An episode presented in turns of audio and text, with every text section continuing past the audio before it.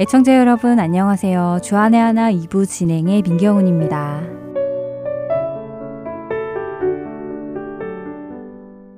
요즘 전 세계의 젊은 사람들 사이에서 사랑받는 가수 중에는 케이티 페리라는 여성 가수가 있습니다. 그녀는 20살이 되던 2004년에 가수로 데뷔했는데요. 그 후 그녀의 노래는 세계 팝 음악계에 많은 영향을 끼쳤다고 합니다. 그녀가 발표한 곡 중 7곡이나 빌보드 차트 1위를 차지했고, 그녀는 5천만 명이 넘는 트위터 팔로워를 보유한 인물로 기네스북에까지 오르게 되었습니다. 그녀의 노래 중에는 동성애를 주제로 삼은 소녀에게 키스를 이라는 노래도 있는데요. 동성애자는 아니었지만 이런 노래를 만들어 히트함으로 인해 동성애자들 사이에서 그녀는 많은 인기를 얻으며 세상 사람들 사이에서도 큰 관심을 받게 됩니다. 2010년에 그녀는 인도에서 전통 힌두식으로 영국인 러셀 브랜드라는 남자와 결혼식을 올려 세상 사람들의 주목을 받기도 했었지요. 하지만 결혼 14개월 만에 이혼을 하여 또 한 번 주목을 받았는데요. 그녀가 이런 노래나 힌두식 결혼식으로 주목을 받는 가장 큰 이유는 그녀의 배경 때문이었습니다. 왜냐하면 그녀는 목사님의 딸이기 때문이지요. 어릴 적부터 예수님을 믿으며 자랐던 그녀는 이곳 아리조나의 기독교 학교에서 초등학교 시절을 보내기도 했고, 아홉 살 때부터 아버지가 목회하시는 교회에서 찬양을 불렀습니다. 그녀는 팝 가수로 데뷔하기 전 이미 복음성가 가수로 2001년에 데뷔하여 활동하기도 했었습니다. 목사의 딸로 신앙심을 가지고 자라서 복음성가 가수로 하나님을 찬양하며 살던 그녀가 어느 날 팝 가수로 전환하더니 동성애를 찬양하고 세상을 찬양하며 이방 종교의 방식을 따라 결혼까지 하니 주목을 받을 수밖에 없었던 것이었지요. 그리고 그녀는 그렇게 자신이 기독교 신앙을 떠난 것을 공공연히 인터뷰에서 밝혔는데요. 자신은 천국이나 지옥, 그리고 늙은 남성이 보좌에 앉아 있다는 것을 믿지 않는다고요. 찬양 함께 들으신 후에 계속해서 말씀 나누겠습니다.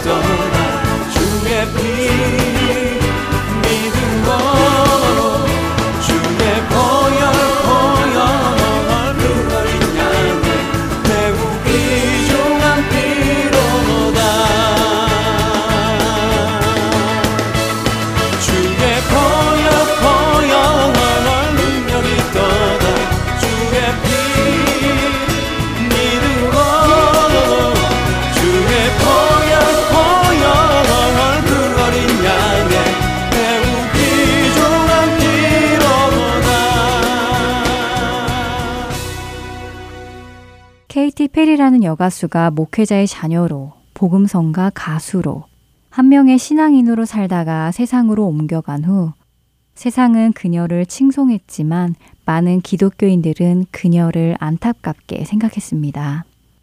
또한 그녀를 정죄하는 사람들도 많이 나타났지요. 저 역시 그녀의 그런 모습이 달갑게 느껴지지는 않았습니다. 한때나마 기독교인이었다고 인터뷰하는 것에 제가 오히려 더 부끄러워서 솔직히 그녀가 어디서 자신의 배경을 이야기하는 것에 마음이 불편해지기도 했었습니다. 차라리 기독교인이었다고 말을 하지 말고 자신의 그런 삶이나 살아가지 하는 마음도 들더라고요. 하지만 최근 한 기사를 읽고는 저는 큰 부끄러움을 느끼게 되었습니다. 그 기사는 케이티 페리라는 가수의 아버지의 인터뷰 기사였습니다. 목회자인 아버지는 딸의 이러한 행동에 반대하지만 여전히 딸을 사랑하고 있다며 자신의 딸을 정죄하지 말고 그녀가 다시 주님께 돌아오도록 기도해 달라는 내용이었지요. 그 기사를 읽으며 많이 부끄러웠습니다. 사랑하는 마음 없이 그녀의 행동을 정죄하기에만 급급했던 저의 모습과는 달리 그녀의 아버지는 그녀의 행동이 잘못임을 인정하면서도 그녀를 정죄하는 대신에 그녀가 다시 주님께 돌아오기를 기도하고 있었습니다. 그녀의 아버지와 저의 다른 점은 무엇이었을까요? 그것은 바로 사랑이었습니다. 제 안에는 그녀를 사랑하는 마음이 없었습니다. 하지만 그녀의 아버지에게는 그녀를 향한 사랑이 있었지요. 이것이 그녀를 향한 저와 그녀의 아버지의 반응에 큰 차이를 나타낸 것입니다. 예수님은 그녀를 어떤 심정으로 보고 계실까요? 분명 저의 반응과는 다른 반응으로 그녀를 바라보고 계셨을 것입니다. 마태복음 9장에서 예수님은 세리와 죄인들과 함께 식사를 하시는데요. 그런 예수님을 바라보며 바리새인들은 어찌하여 세리와 죄인들과 함께 식사를 하느냐며 예수님을 정죄합니다.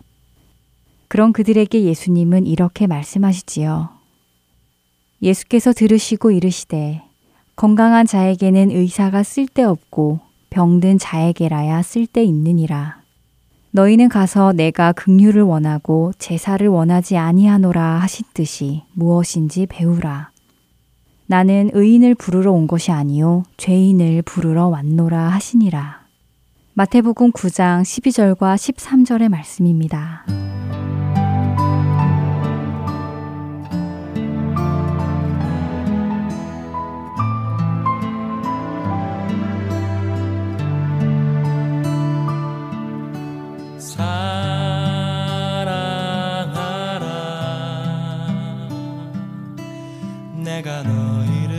사랑한 것 같이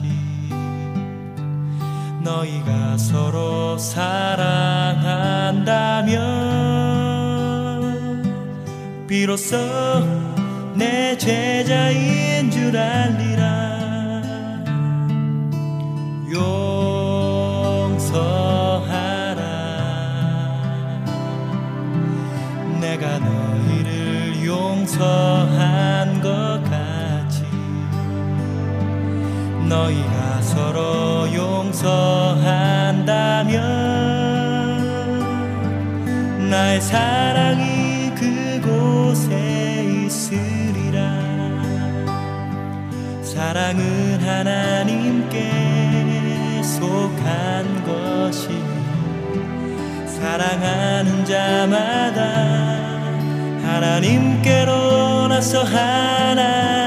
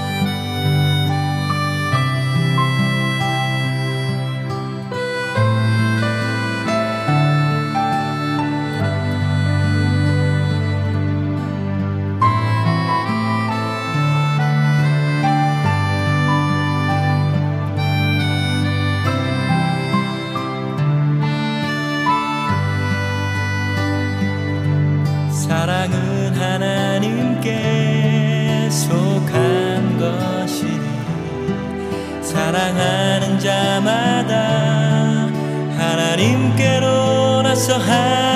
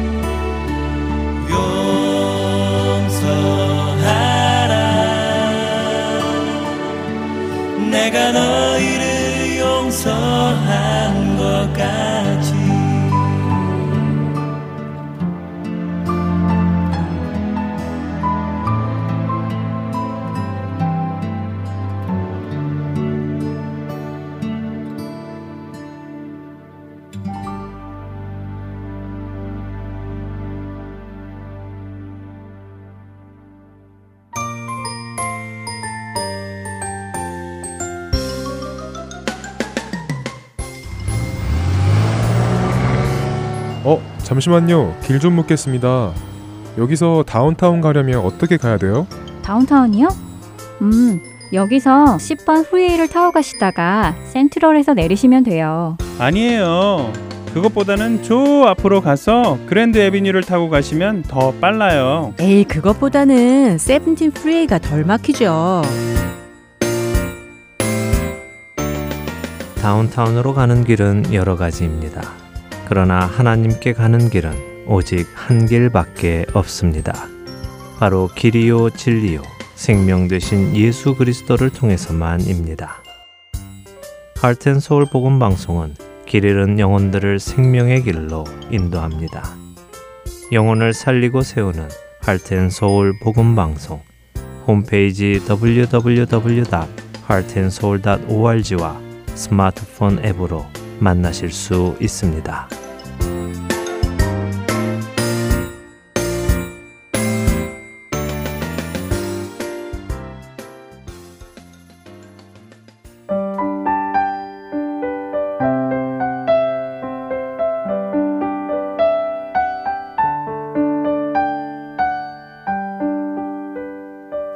계속해서 김민석 아나운서가 낭독해드리는 오스왈드 챔버스의 주님은 나의 최고봉으로 이어집니다.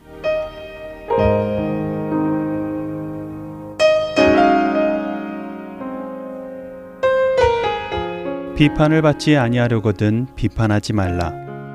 마태복음 7장 1절의 말씀입니다. 예수님께서는 비판하지 말라고 말씀하셨습니다. 하지만 대부분의 그리스도인들은 아주 혹독할 정도로 비판적입니다. 물론 비판은 인간의 정상적인 기능의 일부입니다. 그러나 영적 세계에서 사람의 비판으로 고쳐지거나 이루어지는 것은 없습니다. 오히려 비판은 비판받는 사람의 여러 능력을 분산시키고 그 사람을 약화시킵니다. 우리를 비판하실 수 있는 분은 오직 성령님 뿐입니다. 그분만이 온전한 비판을 하실 수 있으십니다. 성령님은 비판받는 사람에게 상처나 억울함이 없이 무엇이 잘못되었는지를 보이실 수 있습니다. 만일 여러분이 누군가를 비판하려는 마음을 가지고 있다면 그 상태에서 하나님과 교통하는 것은 불가능합니다. 비판하려는 감정으로 인하여 여러분의 마음은 강팍하여지고 원한을 품게 되며 잔인하게 되고 나아가 여러분 자신이 다른 사람보다 훨씬 낫다는 우월감에 빠뜨리게까지 합니다. 예수님께서는 제자들에게 비판하지 않는 기질을 개발하라고 말씀하셨습니다. 이는 하루 아침에 되는 것이 아닙니다. 자신이 우월한 위치에 있다고 착각하지 마십시오. 마음을 꿰뚫으시는 예수님의 시선을 우리는 피할 수 없습니다. 만일 제가 누군가의 눈에서 티끌을 본다면 그 말은 제 눈 안에 들보가 있다는 말입니다. 제가 다른 사람들에게서 보는 모든 잘못된 것들을 하나님께서는 제 안에서 찾아내십니다. 그렇기에 제가 누군가를 비판할 때 사실 저는 저 자신을 정죄하는 것입니다. 다른 사람을 향하여 비판하려는 잣대를 버리십시오. 언제나 우리가 알지 못하는 또 다른 요소들이 다른 사람들에게 있기 마련인 것입니다. 하나님께서 우리를 향하여 제일 먼저 하시는 일은 영적인 대청소입니다. 청소 후에는 그 사람의 마음 속에 교만이 사라집니다.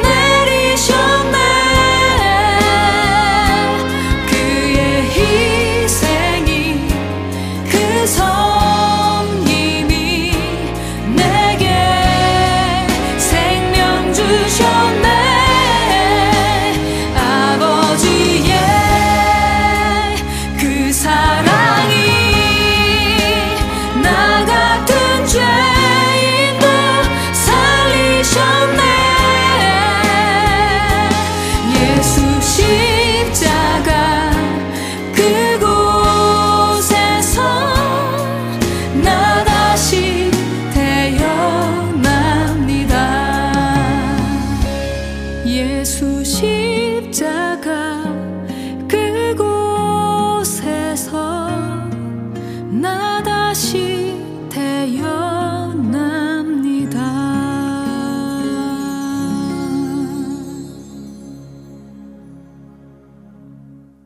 설교로 이어집니다. 서울 베이직교회 조정민 목사님께서 사도행전 8장 26절부터 40절의 본문으로 주의 영이 이끄시다 라는 제목의 말씀 전해주십니다. 은혜 시간 되시길 바랍니다.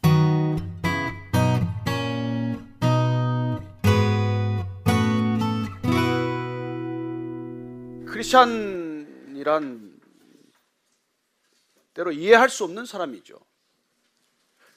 그리스도인들을 이해할 수 없다는 말을 많이 듣습니다. 저는 크리스찬이 되고 나서 그런 말을 많이 들었습니다. 과거에도 그 말을 들었고 지금도 듣고 있고 또 앞으로도 많이 들을 것입니다. 도대체 크리스찬들은 이해할 수 없는 사람들이다. 그리고 크리스찬들은 잘 이해할 수 없는 사람들이에요. 상식에 맞지 않게 사는 사람들이기 때문입니다. 그러나 이해할 수 없다고 하는 그 일이 그 사건이 상식보다도 못하기 때문에 예수를 안 믿는 사람보다도 더 이기적이기 때문에 정말 그래서 이해할 수 없다는 말을 듣는 것이 그리스도인일까요? 아니요. 그 때문에 그리스도인들은 이해받지 못하는 사람들이 아닙니다.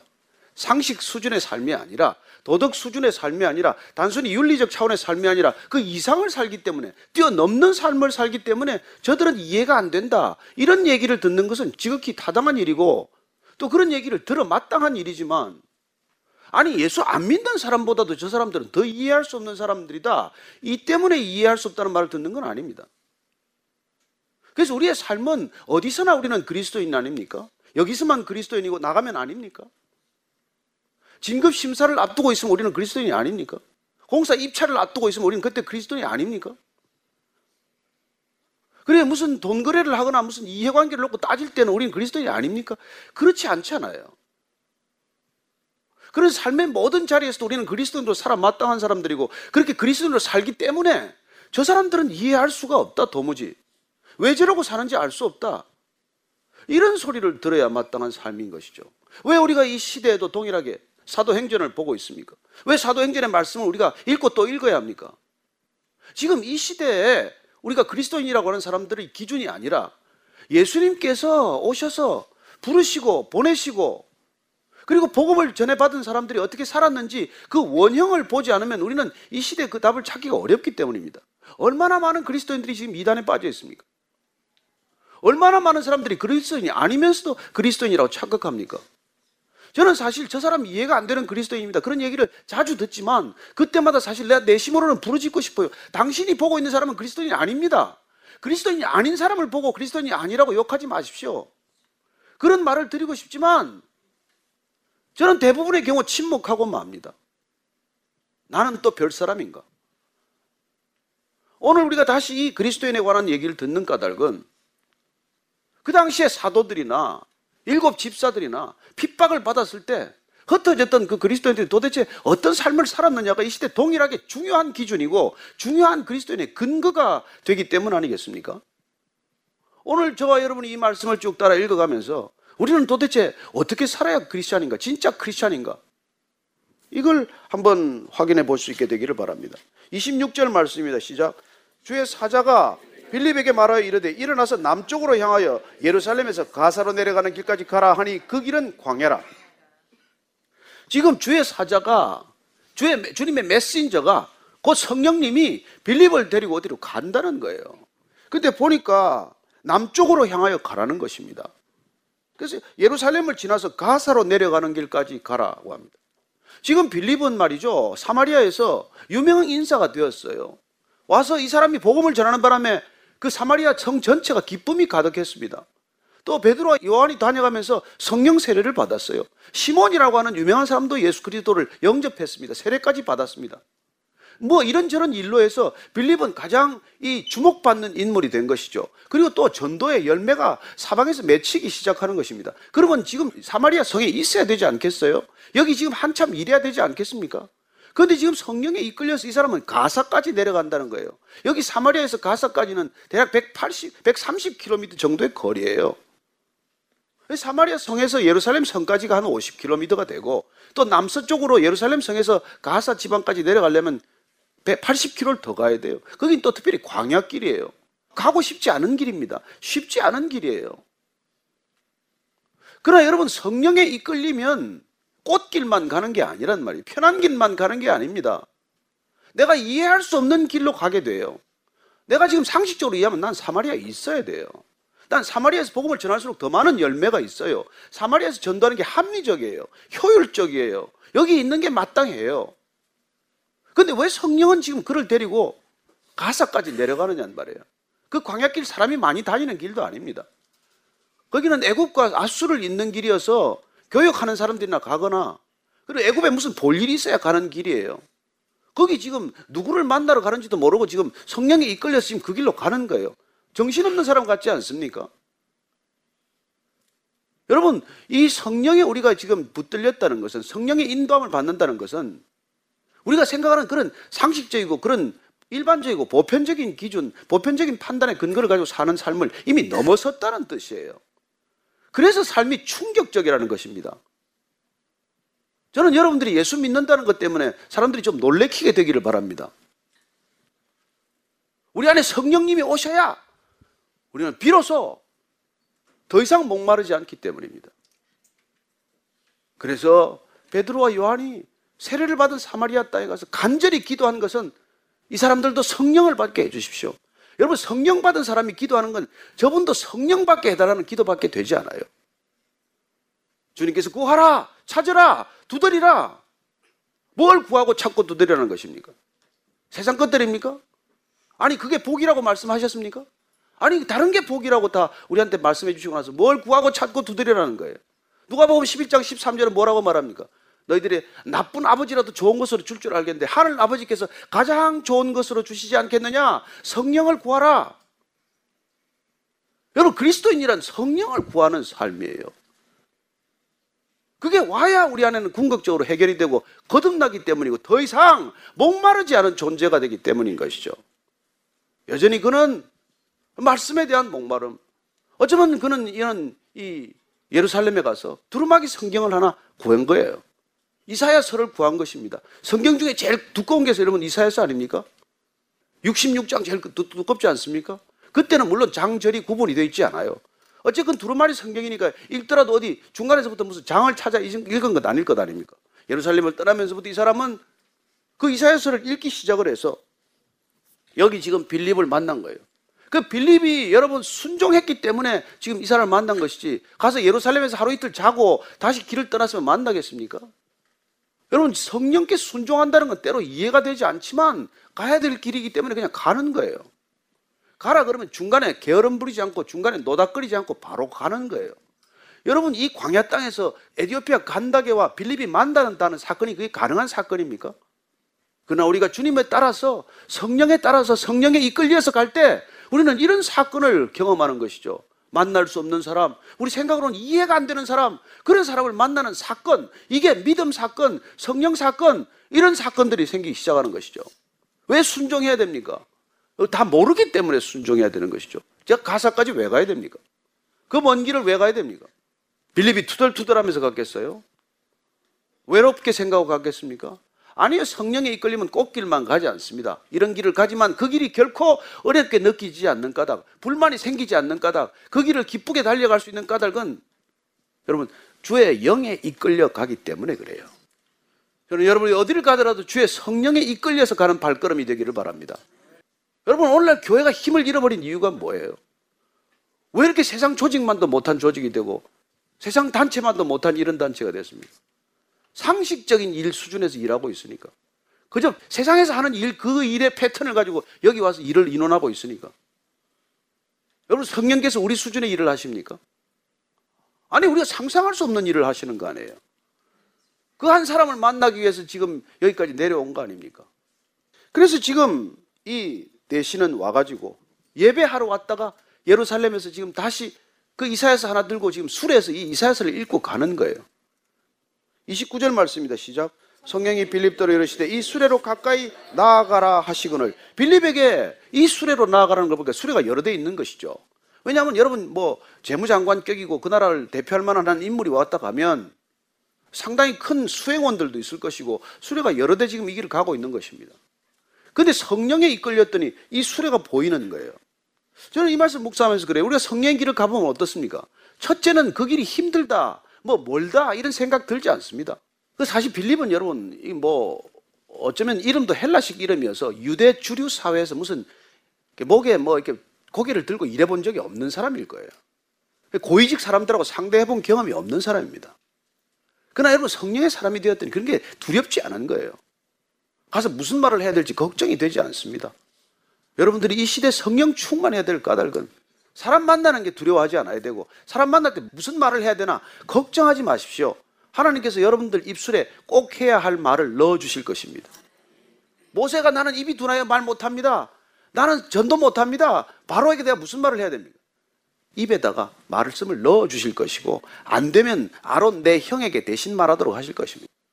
저는 여러분들이 담대하게 주에게 순종하면 여러분들은 배웠건 못 배웠건 신학교를 나왔건 안 나왔건 무슨 그게 중요한 게 아니라 여러분들은 꼭 그 사람에게 전해야 할 메시지를 생각나게 할 것이고 입을 열어 담대히 전하게 될 것입니다. 순종이 중요한 것이죠. 네, 가겠습니다. 저는 못하지만 주님이 하시면 하십니다. 여러분, 전도는 내가 하는 게 아니에요. 이미 예수님께서 다 일 만들어 놓은 거예요. 이미 그 사람은 내가 가서 무슨 말만 하면 이게 지금 감이 떨어지듯 익어서 떨어지듯 떨어지게 돼 있어요. 여러분, 내가 전도하는 거 아닙니다. 착각하지 마십시오.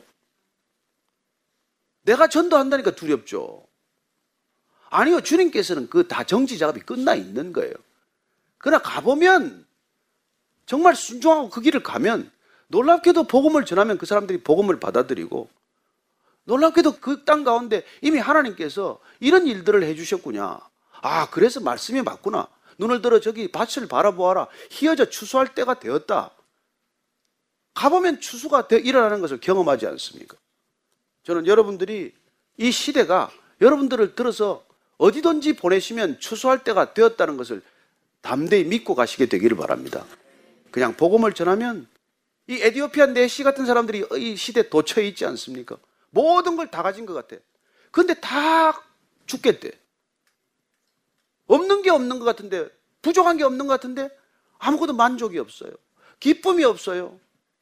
왜 그렇습니까? 그래서 빌립이 지금 나아가서 술에서 얘기하는 것을 보게 됩니다. 30절, 31절입니다. 빌립이 달려가서 선제 이사에 그리는 것을 듣고 말하되 읽는 것을 깨닫느냐 대답하되 지도해 주는 사람이 없으니 어찌 깨달을 수 있느냐 하고 빌립을 청하여 술에 올라 같이 앉으라 하니라 첫 대화입니다 빌립과 이 간닥의 내시는 만난 적이 없는 사람이에요 또 특별히 이 내시는 이방인입니다 자 그러면 빌립하고 조금 이렇게 얘기를 하려면 수인사를 좀 제대로 해야 되지 않습니까 저는 뭐뭐 뭐 이런 이런 사람입니다 그러면 뭐 간다게도 나는 뭐 에디오피아에서 온 사람이요. 이렇게 수인사를 해야 되지 않겠어요? 그러나 여러분 성령에 이끌려서 만났더니 어때요? 뭐 오래 만난 사람 같아. 그냥 처음부터 대화가 이래요. 처음부터 대화가 또 어떻게 보면 좀 듣기에 무례한 표현이에요. 성령이 빌립에게 일러줬더니 빌립이 가서 달려가서 선지자 이사의 그리는 것을 듣고 말하되 첫 마디가 뭐예요? 당신이 읽는 것을 깨닫고 있습니까? 당신 지금 뭐 읽고 있는지 아십니까? 당신 읽고 있는 거 아십니까? 여러분, 이게 무례한 질문이 어디 있어요? 제가 이, 뭐, 이 내시라면은, 너는 다 아니? 뭐, 그렇게 말하고 싶지 않겠어요? 뭐, 난 모르는, 나또 코도 모르는 사람이 와가지고, 제가 이사야서를 읽고 있는데, 그걸 지금 읽고 있으면 네가 다 아니? 넌, 넌 다 아니, 그럼? 아니, 그럼 조금 더 점잖게 조금 감정을 가라앉혀서 기도하더라도, 누가 다 알겠습니까? 어찌 성경을 다 알겠습니까? 뭐 이 정도 말하면 대충 체면이 차려지는 얘기 아니에요? 그런데 주님께서 그런 마음의 사모함을 주셨더니 그는 솔직하게 대답합니다. 내가 직분이나 내가 가지고 있는 타이틀이나 이런 게 중요하지 않아요. 난 모릅니다. 나 가르쳐 주는 사람이었기 때문에 난 지금 모릅니다. 저는 정말 하나님을 사모하는 사람, 예배를 드리는 사람은 이런 정직함이 있다고 믿습니다. 모르면 모르는 것이 모르는 게 어떻습니까? 잘못 아는 것보다 낫죠. 모르면 어떻습니까? 거짓말한 것보다 100배 낫죠. 그리고 이 간닥의 여왕의 내시를 맡은 사람은 저는 이런 솔직함, 이런 진지함, 이런 열심, 이런 것들이 있는 사람이라는 거예요. 그 마음의 중심을 주님께서 기쁘게 받으신 것이죠. 그래서 정말 그는 말씀을 사모하는 사람이기 때문에 술에 앉아서 줄곧 말씀을 보고 있는 거예요. 그는 지금 이사야서를 통독하고 있는 겁니다.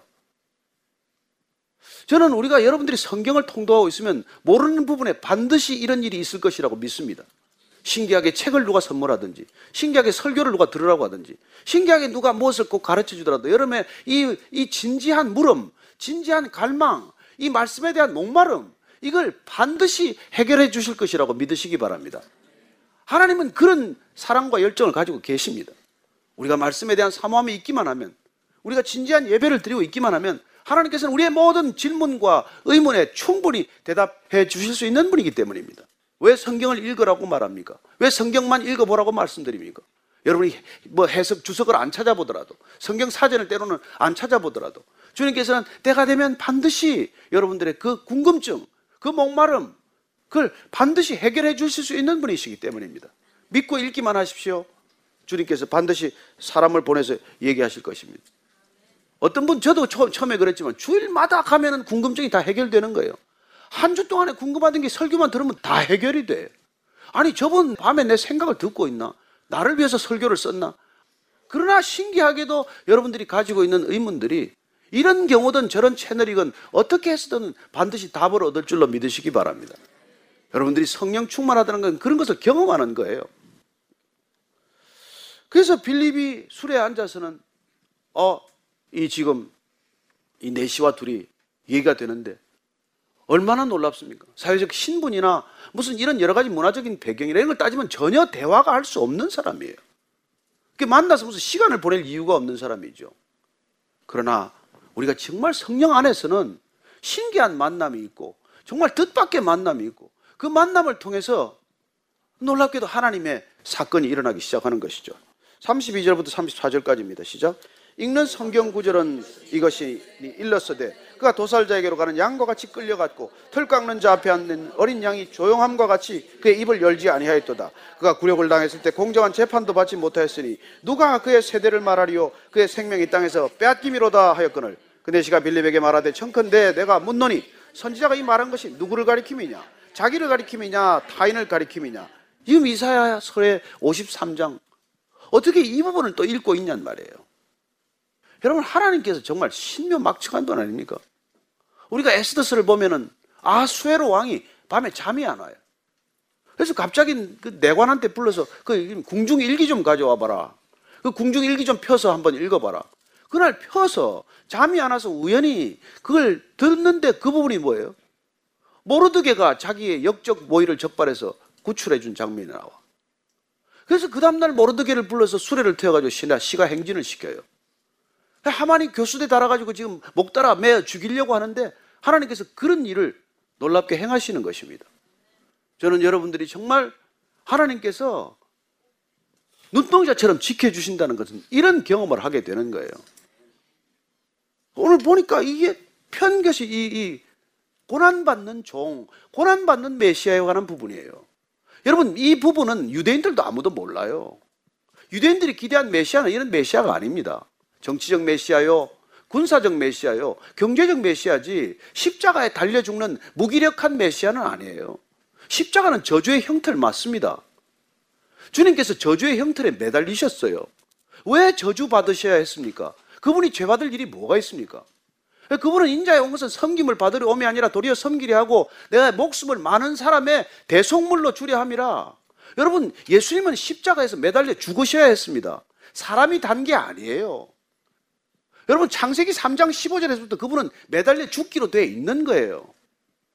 사단의 뱀의 머리를 깨뜨리기 위해서는 발꿈치를 물려야 하는 거예요. 하나님께서 다 준비하신 일이에요. 구약 전체는 예수님을 가리키고 있는 책입니다. 왜 예수님이 십자가를 질 수밖에 없느냐를 계속해서 말씀해 주시는 책이에요. 그래서 구약을 우리가 읽어야 하는 것입니다. 그래요. 그 구약 전체가 가리킨 예수님은 그렇게 우리의 죄를 계속해서 죽어야 한다는 것, 그리고 부활하셔야만 한다는 것, 이게 복음이란 말이에요. 그게 나하고 2000년 지난 지금 무슨 상관이에요? 근데 그분이 십자가에서 달리시고 부활하신 것이 나하고 상관이 있다. 내 죄하고 상관이 있다. 이게 믿어지는 게 여러분, 우리의 믿음 사건 아닙니까? 그분이 내 죄 때문에 죽으셨다, 부활하셨다. 이게 복음, 복된 소식 아닙니까? 이거 전하는 것, 이거 깨닫게 하는 것, 이게 전도요, 이게 성경 공부요, 이게 전부예요. 예수님하고 관계가 생기는 것. 예수님이 이 땅에 오신 것, 이 땅에서 고난 받으신 것, 십자가에 달리신 것, 실제로 죽으신 것, 사흘 만에 부활하신 것. 이게 다 복음이란 말이에요, 복음. 나하고 상관이 있어야 되는 것이고, 나하고 상관이 될 때 우리는 비로소 그분이 메시아라는 것을 아는 것, 예수님이 누구라는 걸 아는 것, 이 아는 알미 곧 영생이고 구원이라는 것입니다. 구원 받으셨습니까? 네. 구원 받았죠. 어떻게 해요? 알기 때문에. 예수님이 누군지 알고 그분이 누군지를 아는 것. 이게 곧 영생이요. 구원이라는 것입니다. 그러니 모르고 어떻게 구원받습니까? 저는 이 사실을 지금 이 빌립이 지금 얘기를 해준 거예요. 그렇게 고난받는 종, 양털 깎는 양이 그냥 말 한마디 못하고 잠잠히 끌려가서 변명 한마디 못하고 가서 죽어야 하는 것. 이 사건이 고 십자가 사건이요. 이 십자가를 끝이 아니라 십자가를 통해서 부활하신 그 주님을 우리가 만나는 것, 그 성령 세례를 받는 것, 이게, 이게 구원입니다. 이게 성경 이사야서가 지금 말하고 있는 것입니다. 이게 예수님 오기 700년 전에 이사야 선제를 통해서 하나님께서 주신 예언의 말씀이고 주님이 오셨다는 것은 그 예언의 말씀이 성취된 사건입니다. 이게 이게 성경 전부입니다. 이렇게 그 읽는 그 부분에서부터 이사야서 그 부분에서부터 성경을 풀어서 예수님의 사건으로 연결하는 이 모든 것 이게 빌립이 잠시 동안에 한 일이에요. 이걸 모르는 게 심판이에요. 주님 구원하러 오셨습니다. 이 땅에 구원하러 오셨습니다. 믿는 자마다 이런 멸망치 않고 영생을 얻게 하려 오셨습니다. 그러면 도대체 심판은 뭡니까? 심판은 요한복음 우리 3장 17절 18절 말씀 그 뒤에 한번 읽어보십시다. 시작. 하나님이 그 아들을 세상에 보내신 것은 세상을 심판하려 하심이 아니요 그로 말미암아 세상이 구원을 받게 하려 하심이라. 그를 믿는 자는 심판을 받지 아니하는 것이요 믿지 아니하는 자는 하나님의 독생자의 이름을 믿지 아니함으로 벌써 심판을 받은 것이니라. 여러분 그분은 구원하러 오셨어요. 예수님을 알게 하는 것, 아는 것, 그걸 곧 영생이라고 말하고 그 영생, 하나님과의 관계가 생기는 것, 회복되는 것, 예수님으로 인해서 우리가 하나님의 자녀가 되는 것, 이걸 거부하는 게 심판이란 말이에요. 난 상관없습니다. 나는 예수 없어도 사는데 지장이 없습니다. 나는 그분이 우리 죄를 대속했다는 그 그런, 그런 말도 안 되는 얘기 나한테 하지 마십시오. 당신이나 잘 믿고 사시오. 이게 심판받은 거란 말이에요. 그 저와 여러분이 이 복음을 계속해서 전하는 이유, 그 이유가 무엇이라고 생각하십니까? 그렇게 안타깝게 죽어가는 것, 햇빛을 가리고 햇빛을 거부하는 것, 땅굴 파고 들어가서 땅굴이 전부인 줄 알고 사는 것, 동굴 속에 갇혀서 이 세상의 진정한 자유와 기쁨을 모르는 것, 그 삶에 대한 애틋함, 안타까움, 긍휼한 마음이 있기 때문에 우리가 지금 전하는 거 아닙니까? 근데 왜 안 전합니까? 사랑하지 않기 때문이죠. 우리 안에 모든 문제는 사랑이 부족한 때문이에요. 이 시대가 겪는 고통을 보십시오. 누가 누구를 사랑합니까? 여러분, 사랑하지 않기 때문에 복음을 전하지 않는 거예요. 사랑하지 않기 때문에 우리는 충격적으로 살지 않습니다. 상식적으로 살아요. 여러분, 사랑하면 정말 삶이 바뀌어요. 구원받으면 정말 바뀌어요. 우리가 더 사랑하는 게 중요하듯이 그분을 더 사랑하고 더 알아가고 더 우리가 구원을 누리게 되면 이걸 전하지 않고는 못 배기는 사람이 되는 것이죠. 그래서 지금 빌립과 이 대화가 끝나고 났더니 이 38절, 36절, 37절, 38절 있습니다. 시작. 길 가다가 물 있는 곳에 이르러 그네 시간 말하되 보라 물이 있으니 내가 세례를 받으면 무슨 거리낌이 있느냐 이에 명하여 수레를 멈추고 빌립과 네 시가 둘 다 물에 내려가 빌립이 세례를 베풀고 저는 이 복음이 깨달아지니까 그냥 그 구원의 소식에 감격이 벅차니까 지나가다가 물가를 지나니까 내가 세례 받고 싶습니다. 나 세례 주십시오. 나 주님을 그냥 내 인생의 주인으로 고백하고 싶습니다. 그래서 지금 수레를 멈추고 빌립과 네시가 둘 다 물에 내려가서 세례를 베푸는 아름다운 모습을 보게 됩니다. 이거 하나 때문에 온 거예요. 이 하나 때문에. 정말 참 아름다운 풍경 아닙니까? 이게 인생에 이런 일들을 경험하면 여러분 얼마나 큰 130km 달려온 게 뭐가 그렇게 중요하겠어요? 이 세례 한 번 주었더니 단 한 번의 만남 다시 둘 다 만나지도 못해요. 네? 자 39절입니다. 시작. 둘이 물에서 올라올 새 주의 영이 빌립을 이끌어가니라. 내시는 기쁘게 길을 가므로 그를 다시 보지 못하니라. 둘이 물에서 올라올 때 주의 영이 다시 성령이 빌립을 이끌어갑니다. 여기 점잖게 표현해서 이끌어가지지 조금 원 뜻은 말이죠. 강력한 뜻이에요.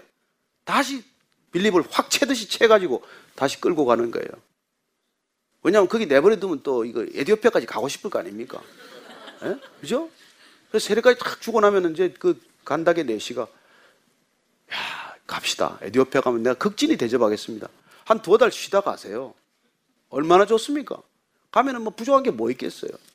그러나 주님께서 주의 영이 다시 그를 이끌어서 강력한 의지로 그를 다시 끌고 갑니다. 그리고 내실은 기쁘게 길을 갑니다. 정말 처음으로 맛보는 기쁨이죠. 그 어떤 경우도 경험하지 못한 그 놀라운 기쁨과 자유를 그냥 마음에 가득 담고 그는 에디오피아로 갑니다. 어쩌면 그 이후로 에디오피아는 영적 부흥을 경험했을 것입니다. 이 내시 때문에 성경에 기록은 되지 않았지만 복음의 행진이 얼마나 크게 이루어졌겠습니까? 그래서 에디오피아에 복음의 이 그 그리스도인들이 있어요. 예? 그리고 이스라엘 독립한 이스라엘이 에디오피아에서 그 이 저 그리스도인들을 공수해서 실어갔어요. 그런 일들이 계속 지금까지도 이어지고 있는 것이죠. 단 한 만남, 단 한 사람의 만남, 빌립과 이 네시의 만남, 그 만남은 북아프리카의 복음화를 위해서 하나님께서 예비하신 일이고 그 일들을 통해서 오늘날까지도 그 복음의 씨앗은 열매를 맺고 있는 것을 보는 것이죠. 여러분 자주 만나야 마십니까? 자주 만나서 밥 자주 먹어야 그게 친한 겁니까? 예? 식당마다 뭐 점심 때마다 그렇게 바글바글 모여가지고 그냥 웃고 깔깔깔거리지만 그게 무슨 그렇게 대단한 의미가 있습니까? 단 한 번의 만남이지만은 성경 말씀을 나누고 정말 주의 은혜를 나누고 그 단 한 번의 만남은 여러분 영원한 만남이 될 것입니다. 그 만남은 끝없이 열매를 맺는 만남이 될 것입니다. 그렇게 돈 쓰고 시간 쓰고 만나서 그렇게 좋은 것 같지만 그러나 여러분 뭐 헤어지면 허전한 것밖에 없지 않습니까? 기껏 만나봐야 남편 자랑, 자식 자랑 그거 좀 듣다가 더 열받고 와가지고 남편도 바가지 긁고 그 무슨 만남이 그런 만남이 무슨 소용이 있어요? 저는 여러분들이 정말 말씀에 붙들린 바 되어서 어디를 가나 복음을 전하는 사람 되게 하시고 그리고 그 헛헛한 마음 그렇게 자랑하는 그 마음 가운데 있는 그 해결되지 않은 것들 주의 영어로 성령으로만 해결될 수 있음을 여러분들이 삶으로 드러내기만 하면 여러분 지금은 추수할 밭이 사방에 휘어져 있는 때 아닙니까? 그 단 한 번의 만남 이후에 다시 기록되지 않았지만 정말 영원에서 영원까지 그 만남은 이어지고 있는 것이죠. 저는 여러분들이 그렇게 흩어질 날을 기대하고 있습니다. 단 한 번 우리가 여기서 만났지만은 흩어져서 우리가 주님 앞에서 다시 만나는 게 이 교회 꿈 아닙니까? 우리가 여기서 뭐 이렇게 조싸우니 조금 더 큰 교회를 만듭시다. 조금 더 큰 건물을 찾아봅시다. 이게 아니라 여기서 만나서 정말 주의 영에 이끌려서 여러분들이 가 보내는 데까지 흩어져서 그곳에서 다시 여러분들 때문에 교회가 탄생하고 주의 영이 다시 역사를 시작하면 여러분 그게 사도행전 아니겠습니까? 그게 종교개혁 아니겠습니까? 그게 진정한 주님의 계획이고 뜻 아니겠습니까? 그랬을 때 40절 말씀 보십시다. 시작. 빌립은 아소도에 나타나 여러 성을 지나다니며 복음을 전하고 가이사랴에 이르니라. 빌립은 주의 영에 이끌려서 또 어디로 갑니까? 이 블레셋 땅에서 지금 팔레스타인 지방을 헤매고 있어요. 가사 위에 좀 올라가면 한 18km 더 올라가면 아스도시라는 곳이 있어요. 이걸 지금 헬라어 발음은 아소도라고 돼 있는데 이 지역에 또 가서 또 복음을 전하는 거예요. 그렇게 북쪽으로 해서 가이사라 빌립보 지방 베드로가 주님께 주는 그리스도시요 살아계신 하나님의 아들입니다. 그렇게 대답했던 그 가이사라까지 지금 올라가는 것입니다. 자, 그의 발걸음이 보이십니까? 그 발걸음이 여러분 눈에 선이 보이지 않습니까? 어디를 그렇게 헤매고 다닙니까? 누가 오라고 하는 곳입니까? 아니에요. 그냥 주의 영에 이끌려서 가고 있는 걸음이에요. 저는 저와 여러분들이 주의 영에 이끌려서 주님이 원하시는 곳에 가게 되기를 바랍니다. 이런 삶을 살면 여러분 지치지 않습니다. 메마른 땅을 걸어가도 여러분들 불안하지도 외롭지도 않고 힘들지도 않습니다. 정말 여러분들 세상에서 맛보지 못한 기쁨을 맛보게 될 것입니다. 그리고 그 기쁨을 맛보게 되면 새로운 힘이 솟을 것입니다. 그리고 하나님께서 놀랍게도 그 일을 위하여 여러분에게 끝까지 필요한 모든 것들을 공급하실 줄로 믿으시기 바랍니다. 주님께서 반드시 말씀하신 대로 이루실 것입니다. 먼저 하나님의 나라와 그 일을 구하면 모든 것을 내가 더하시리라. 그걸 여러분들 경험하셔야 우리가 이 시대 목마르지 않고 더 이상 부족하지 않고 정말 주의 자녀로 살아가는데 기쁨을 잃지 않게 될 것입니다. 한 주간의 삶을 놓고 기도할 때 주님 정말 주님 증거하는 삶이 되게 해주십시오. 복음 전하느라고 정신 잃어버리게 해주십시오. 그렇게 한번 기도하는 주간 되기를 바랍니다. 같이 기도하십시다. 하나님 아버지, 주님께서 우리를 부르셨습니다. 전도자 빌립처럼 살아가는 인생들 되게 하여 주옵소서. 어디를 가나 복음을 전하는 입술이 되게 하여 주옵소서. 담대하게 하고 두려워하지 않게 하고 그 걸음이 정말 죽게 이끌려 가는 곳마다 생명의 역사 일어나게 하시고 경험하게 하시고 그리하여 이 땅의 진정한 교회가 어떤 모습인지 드러나게 하여 주옵소서. 예수님 이름으로 기도합니다. 아멘.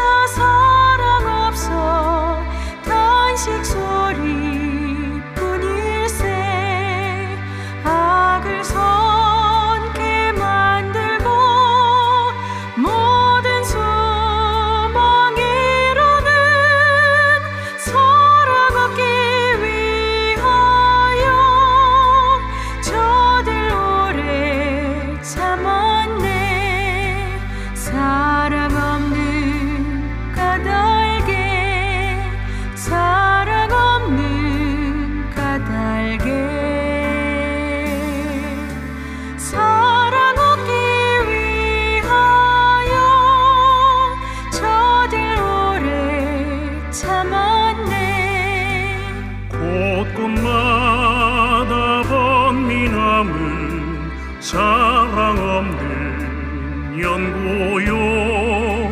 지근하게 손을 펴고 사랑받기 원하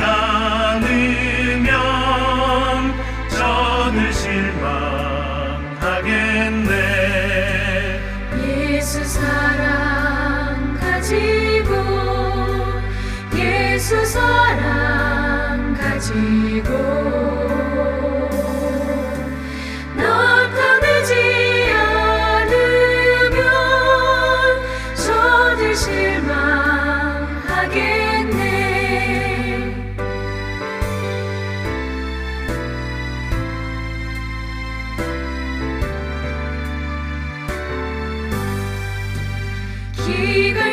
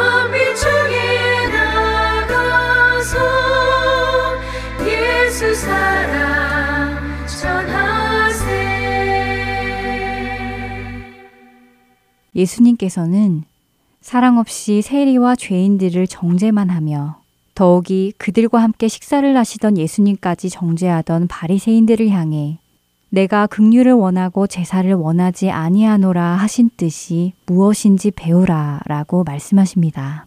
사랑 없이 정죄하는 사람들을 향해 하신 예수님의 그 말씀이 오늘 저를 배우게 하십니다.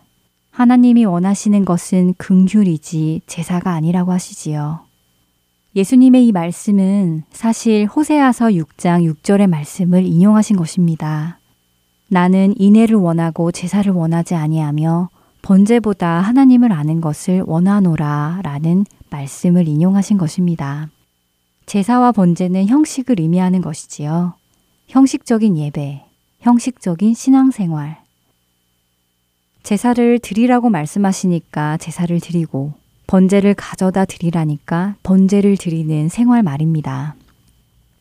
하지만 하나님께서는 그들이 하나님을 더 알기를 원하셨습니다. 형식만을 중요시하는 그들이 하나님의 사랑과 인애를 더 알기를 원하셨지요. 제사와 번제는 죄인들이 죄값을 치르는 행위였는데요. 어쩌면 당시의 이스라엘 사람들은 제사와 번제를 드림으로 자신들은 할 일을 다 했다고 생각했었는지도 모릅니다. 자신들의 죄값이 다 치루어져서 자신들은 의롭다고 생각했었는지 모릅니다. 그러나 그들이 깨닫지 못한 것이 있었지요. 그것은 그들이 제사와 번제를 드림으로 죄값을 치르고 의롭게 된 것이 아니라 그들에게 그 길을 열어주신 하나님의 사랑 때문에 그들이 죄값을 치룰 수 있었고 의롭게 될 수 있었다는 것을 말입니다. 예수님께서 이 땅에 오신 이유는 사랑 때문이었습니다. 긍휼함 때문에 오셨습니다. 그분이 친히 제물이 되시고 제사를 지내신 이유는 이것이었지요. 그러나 우리는 때때로 착각하기도 하는데요. 마치 내가 그럴 만한 자격이 있어서 예수님께서 그 생명을 주신 것처럼 착각하기도 합니다. 하나님께서 그 아들을 우리에게 주신 것은 우리도 그분의 사랑을 알게 하기 원하셔서입니다. 모두가 케이티 페리라는 여가수의 배교를 정죄할 때 그녀의 아버지는 그녀를 정죄하지 않고 그녀의 영혼을 위해 기도했습니다. 그녀를 사랑하기 때문이지요. 우리 역시 그리스도의 사랑을 가지고 사람들을 보기 시작한다면 그 영혼들이 주님 앞으로 돌아오기를 간절히 기도하게 될 것입니다. 이것이 예수님께서 우리에게 배우라고 하신 내가 긍휼을 원하고 제사를 원하지 아니하노라라는 말씀의 의미일 것입니다. 우리 안에 그리스도의 사랑이 있기를 소망하는데요. 그 사랑이 우리에게 흘러나와 다른 곳으로 스며들기 원합니다. 끝으로 요한일서 4장 19절에서 21절의 말씀을 읽어드리며 오늘 주안의 하나 2부 마치겠습니다. 우리가 사랑함은 그가 먼저 우리를 사랑하셨습니다. 누구든지 하나님을 사랑하노라 하고 그 형제를 미워하면 이는 거짓말하는 자니 보는 바 그 형제를 사랑하지 아니하는 자는 보지 못하는 바 하나님을 사랑할 수 없느니라. 우리가 이 계명을 주께 받았나니 하나님을 사랑하는 자는 또한 그 형제를 사랑할지니라. 다음 한 주도 주 안에서 사랑을 행하는 우리 모두가 되기를 소망합니다. 지금까지 함께 해주셔서 감사드리고요. 다음 주에 만나 뵙겠습니다. 안녕히 계세요. 형제의 모습 속에 보이는 하나님 형상 아름